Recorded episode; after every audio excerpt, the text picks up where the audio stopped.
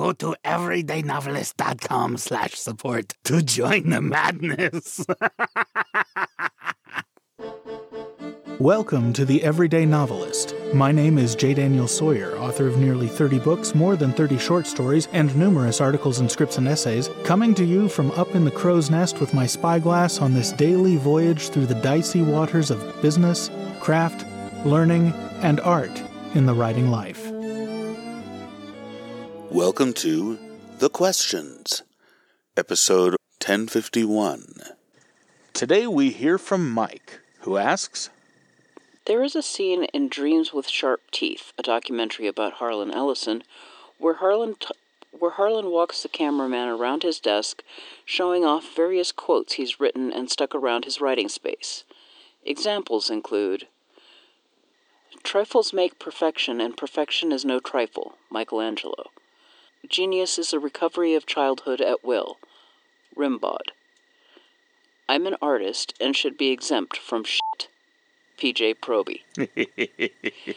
Dean Wesley Smith has talked about this before, using phrases to help remind of various things using phrases to help remind of various things he's deemed important at the time. If memory serves, he has in the past written Nobody cares, dare to be bad, and just write the next sentence, as quotes where he could see them often. Paddy Chayefsky apparently did something similar. He was quoted by Robert McKee as saying, As soon as I figure out what the theme of my play is, I type it in a single line and scotch tape it to the front of my typewriter.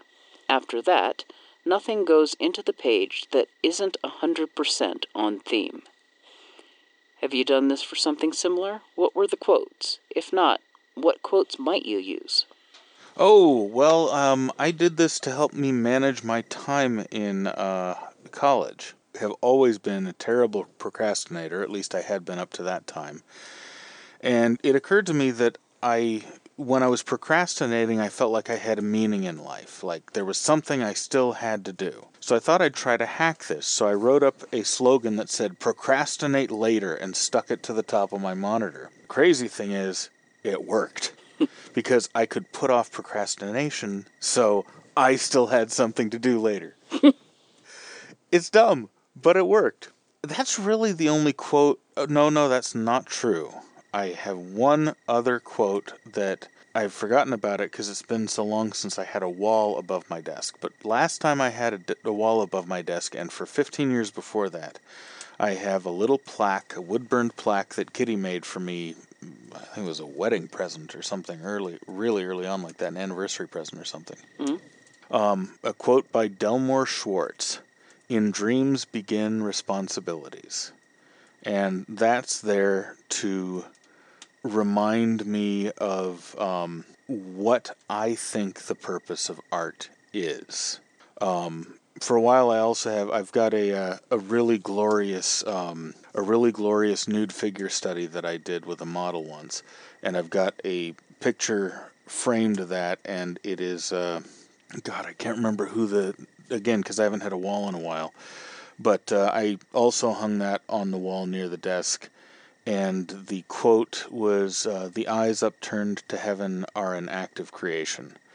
Um, and that was also to remind me that uh, one of the big things about art is the importance of the muse and of being open to broader ideas, um, and that sitting there and grinding it out is not the same as opening your spirit up and allowing the creative um, the creative ether to sort of swirl around you and move through you. Oh, there was one other.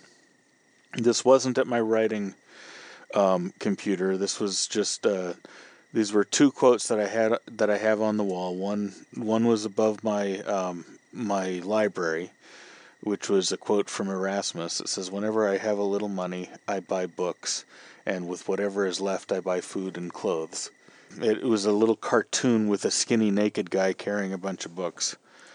Um, let's see. I also had uh, oh um, uh, Aristotle was Aristotle or Plato. Let uh, the un, the unexamined life is not worth living. Um, another one, Let He Who Would Move the World First Move Himself. And I can't remember who that was by either. And, um, oh, and of course, I, in my uh, mixing computer, when I was doing um, a lot of audio production and dealing with clients, I had uh, a little slogan taped to my monitor. It was a non illegitimus carborundum S, which is bad Latin for don't let the bastards grind you down. So uh, those are some of my favorites. Um, any of the rest of you have favorites? Send them in. We'll do a quotes episode. That could be a lot of fun.